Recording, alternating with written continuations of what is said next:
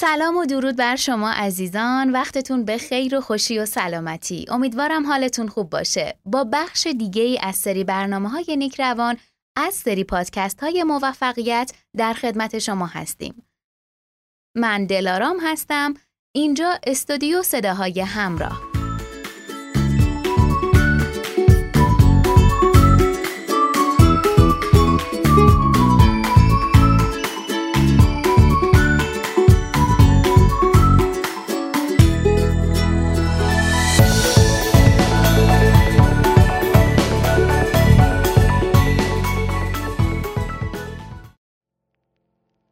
ندونید چه چیزی خرابه نمی‌تونید درستش کنید. همینطور نمی‌تونید رابطه خودتون رو بهبود ببخشید مگر اینکه بدونید می‌خواین چه چیزی رو تغییر بدید. در ادامه پادکست امروز به اجزای مختلفی که یک رابطه رو می‌سازن می‌پردازیم و می‌تونید با بررسی میزان سلامت رابطتون دریابید که چه بخشی از رابطه شما خوب پیش میره و کجاش نیازمند رسیدگی و بهبوده. رابطه زناشویی مسئله پیچیده ایه. برخلاف هر نوع رابطه دیگه ای که کوتاه مدته شما به عنوان یک زوج باید با هم زندگی کنید بخش زیادی از حوزه های گوناگون زندگیتون رو با هم سهیم بشید با هم بچه داری کنید با هم به دخل و خرج بپردازید و خونه و زندگیتون رو بگردونین. با هم از دیگر اعضای خانواده و دوستان حمایت بکنید با هم استراحت بکنید و غیر. خوب که فکر می‌کنید. می‌بینید که همین که رابطه های زناشویی پابرجا باقی میمونه خودش می‌تونه یک معجزه باشه. یک دنیا چیز هست که باید بابتش با همدیگه همکاری کنین و بر سر اونها به توافق برسید. اما زوجها می‌تونن و در طول قرنها هم تونستن که از پس این کار بر بیان. ممکنه کوهی از مسائل باشه که به خاطرش با هم دیگه قهر بکنن. اما در کنارش یه عالم چیز هست برای با هم سهیم شدن و لذت بردن. خانم پاولا هال نویسنده ی کتاب بهبود روابط زناشویی به زبان آدمیزاد معتقدن رابطه زناشویی چهار جنبه گسترده داره. این چهار جنبه رو اینطور بیان کردن. سازگاری، صمیمیت، مسائل واقعی و روزمره زندگی و در نهایت ارتباط. خب بریم تا یه توضیح کوتاهی از هر کدوم از اینا داشته باشیم تا بعدش یکم گسترده تر بهشون بپردازیم. اولین موردی که بیان کردن مورد سازگاری بود.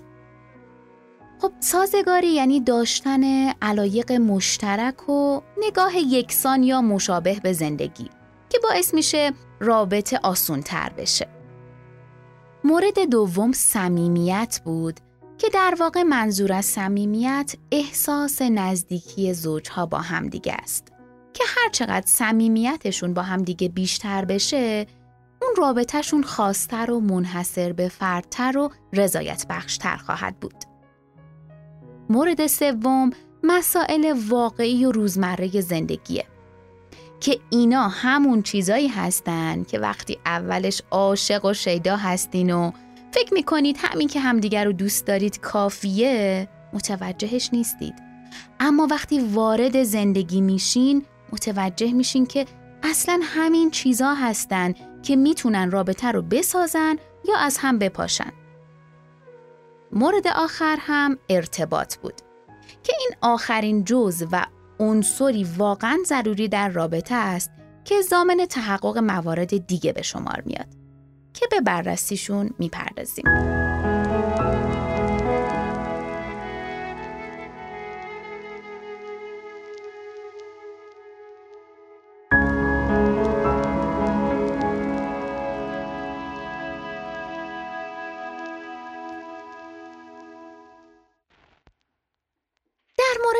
اهمیت سازگاری دو نفر حتما قبلا زیاد شنیدید. اینکه یکی از مهمترین نشونه های یک رابطه موفق اینه که دو نفر با هم سازگاری زیادی داشته باشند. اما تشخیص اینکه آیا دو نفر با هم سازگار هستن یا نه فرایند ساده با یک جواب ساده بله یا خیر نیست. در حقیقت سازگاری بیشتر یک طیفه که یک سرش بسیار شبیه و سر دیگرش کاملا متفاوته.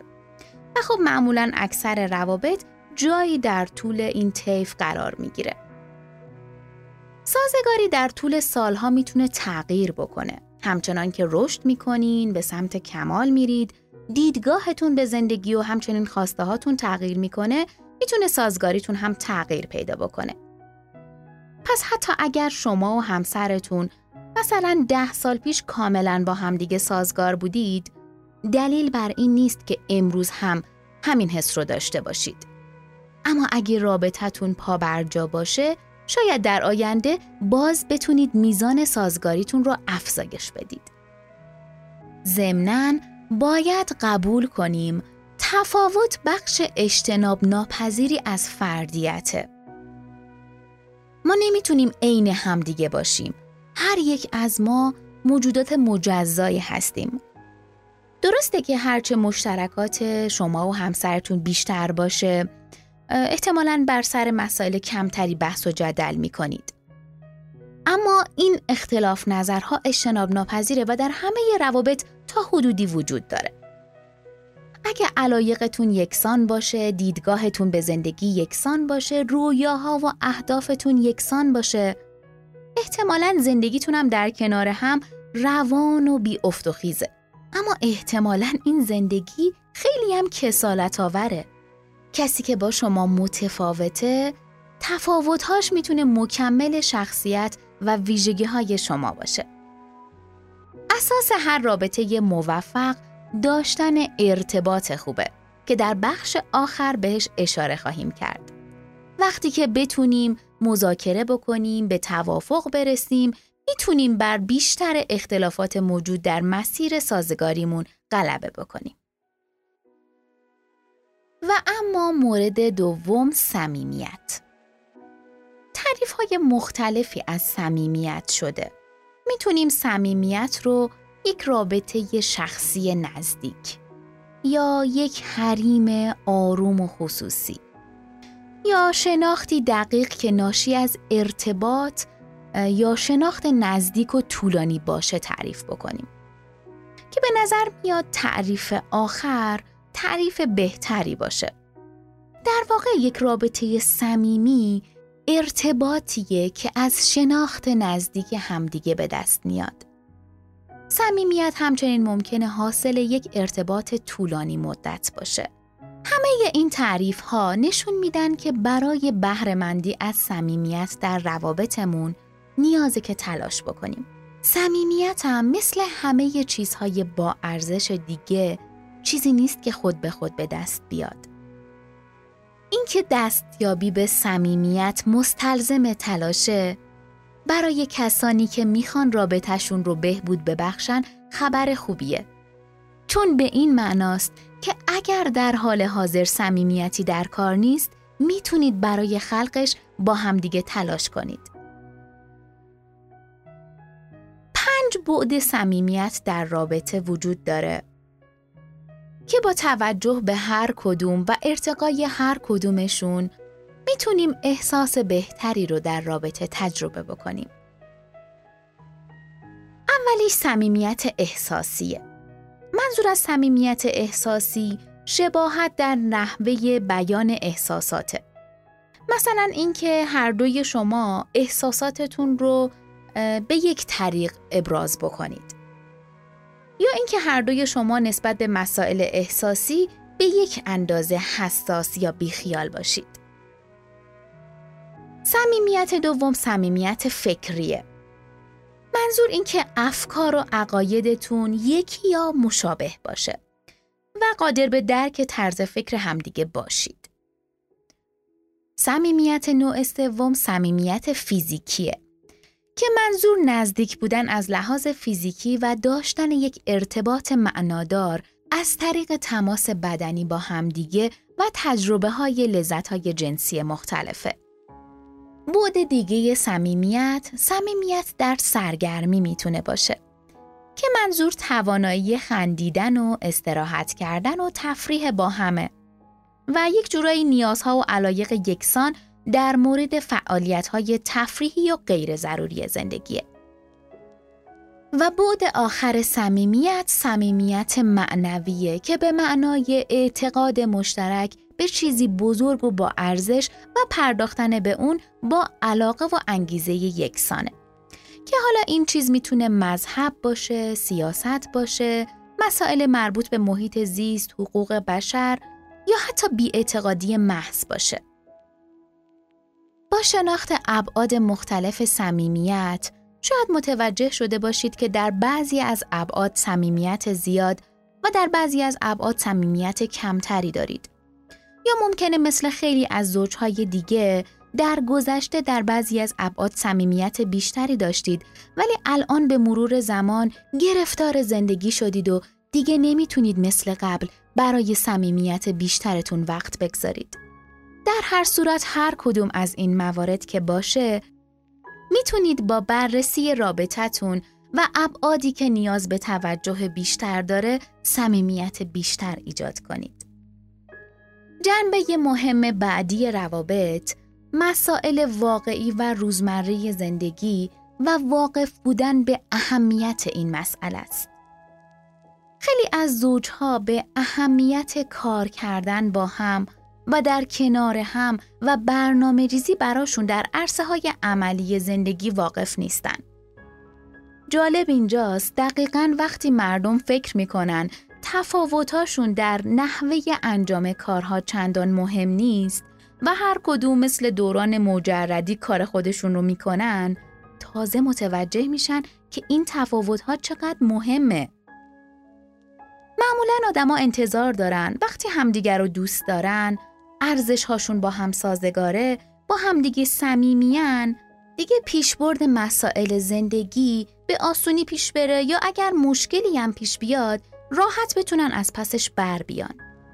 اما اغلب وقتی وارد زندگی مشترک میشن متوجه میشن که مسئله به این سادگیام نیست و ممکنه اونقدر ازشون انرژی بگیره که روی حوزه های دیگه زندگی هم تأثیر بذاره. خبر خوش اینه که تقریبا به راحتی می‌تونید با این تفاوت ها کنار بیاید.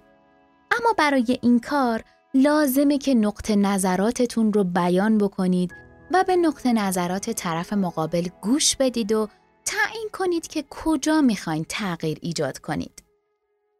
لازمه که حتما مسائل مختلف مهم روزمرتون رو مشخص بکنید و در موردشون به تعامل بپردازید.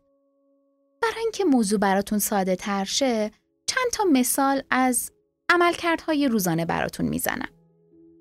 مثل اینکه چقدر با دوستانتون تعامل داشته باشید در طول زندگیتون و چقدر باید در زندگی شما تأثیر گذار باشن. فعالیت ها یا سرگرمی های مورد علاقتون چه چیزهایی هستن و چقدر باید به تنهایی و چقدر در کنار هم بهشون بپردازید.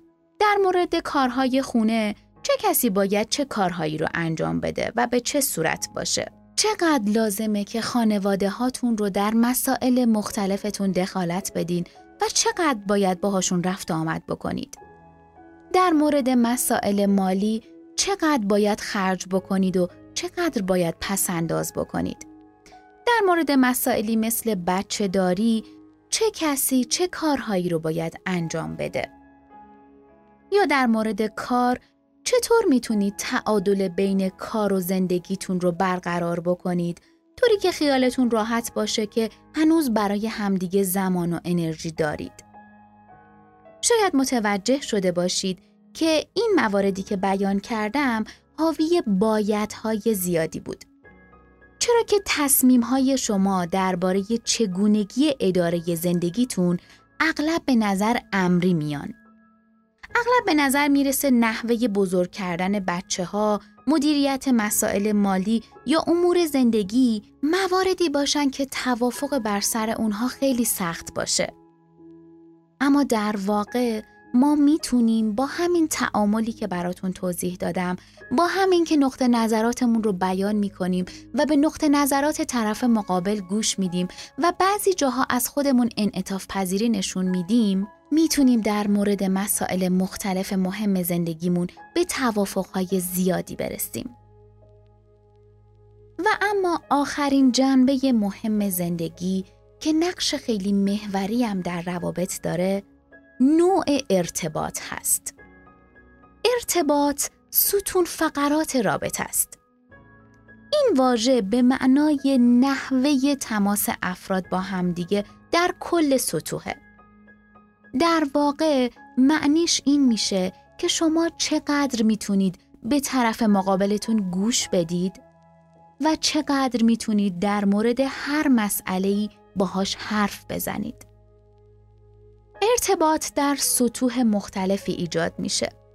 مثلا برای تبادل اطلاعات ضروری، گذراندن وقت در طول روز، تبادل افکار و احساسات شخصی، ایجاد صمیمیت و حل اختلافات. در روابط گوناگون پنج نوع مختلف ارتباط وجود داره. از خوشوبش های مقدماتی که معمولا ساده هستند گرفته تا مهارت های مذاکره که سالها طول می‌کشه تا کامل بشن. این پنج مورد عبارتند از اولین و سطحی ترین ارتباط یعنی اینکه ما در مورد اطلاعات ضروری روزمرمون با همدیگه صحبت بکنیم.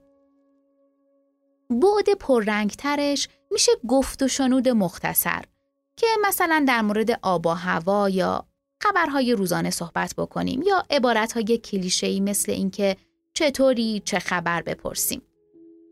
سطح بالاترش میشه گپ دوستانه که این سطح از گفتگو کم کم مستلزم خطرپذیری بیشتری میشه.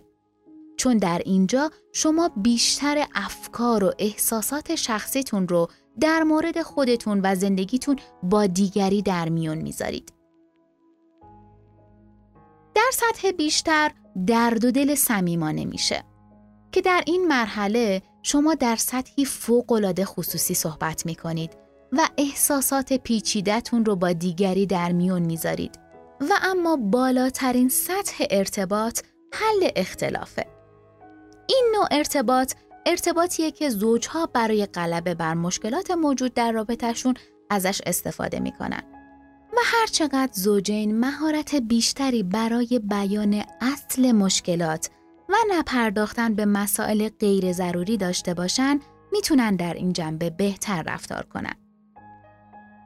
هر چقدر صحبت کردن در رابطه برای افراد آسون تر باشه، ایجاد صمیمیت در رابطه و همچنین غلبه بر تفاوتها براشون آسون تر خواهد بود.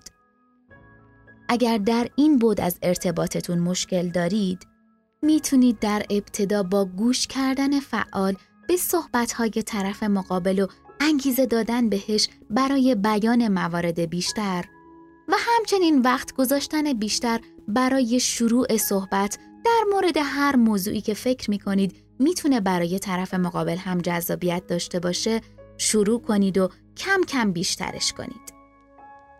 امیدوارم با آشنایی بیشتر با این چهار جنبه مهم زندگی و تجزیه و تحلیل این جنبه ها در ارتباط خودتون بتونید به بهترین نحو ارتباطتون رو ارتقا ببخشید. من دلارام هستم، کارشناس ارشد روانشناسی اینجا استودیو صداهای همراه.